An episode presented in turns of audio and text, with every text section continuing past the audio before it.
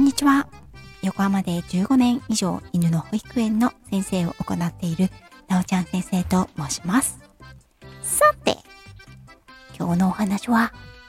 なんとですね、私、今週の土曜日、6月25日に行われます、昭和のフェス。こちらにですね、参加をさせていただくことになったんですよ。もうね、本当にね、感謝しかなくって。うん、ありがとうさん。ということで、はい、全く似てない声真似をさせていただきました。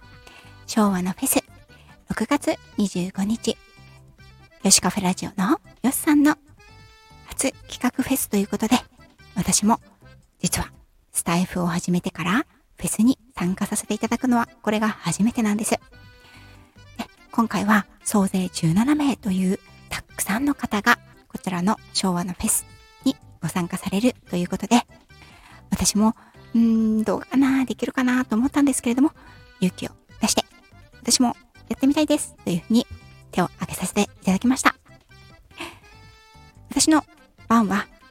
午前11時からの15分枠になります。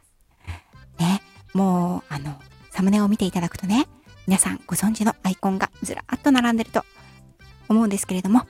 その通り、もうそうそうたるメンバーで、一体私がこの中でね、昭和の何を語れるんだろうと、あの、考え、あぐねましたが、今回はね、こんな私、一人では到底、この昭和のフェス、何かお題を提供することができないと思ったので、ある大物をゲストに招いております。ここ、注意ですよ。大物配信者ではありません。大物を、まあ、大物かな。もしかしたら小物かな。うん。少なくとも私よりは大物ですね。をゲストに、えっと、私と一緒に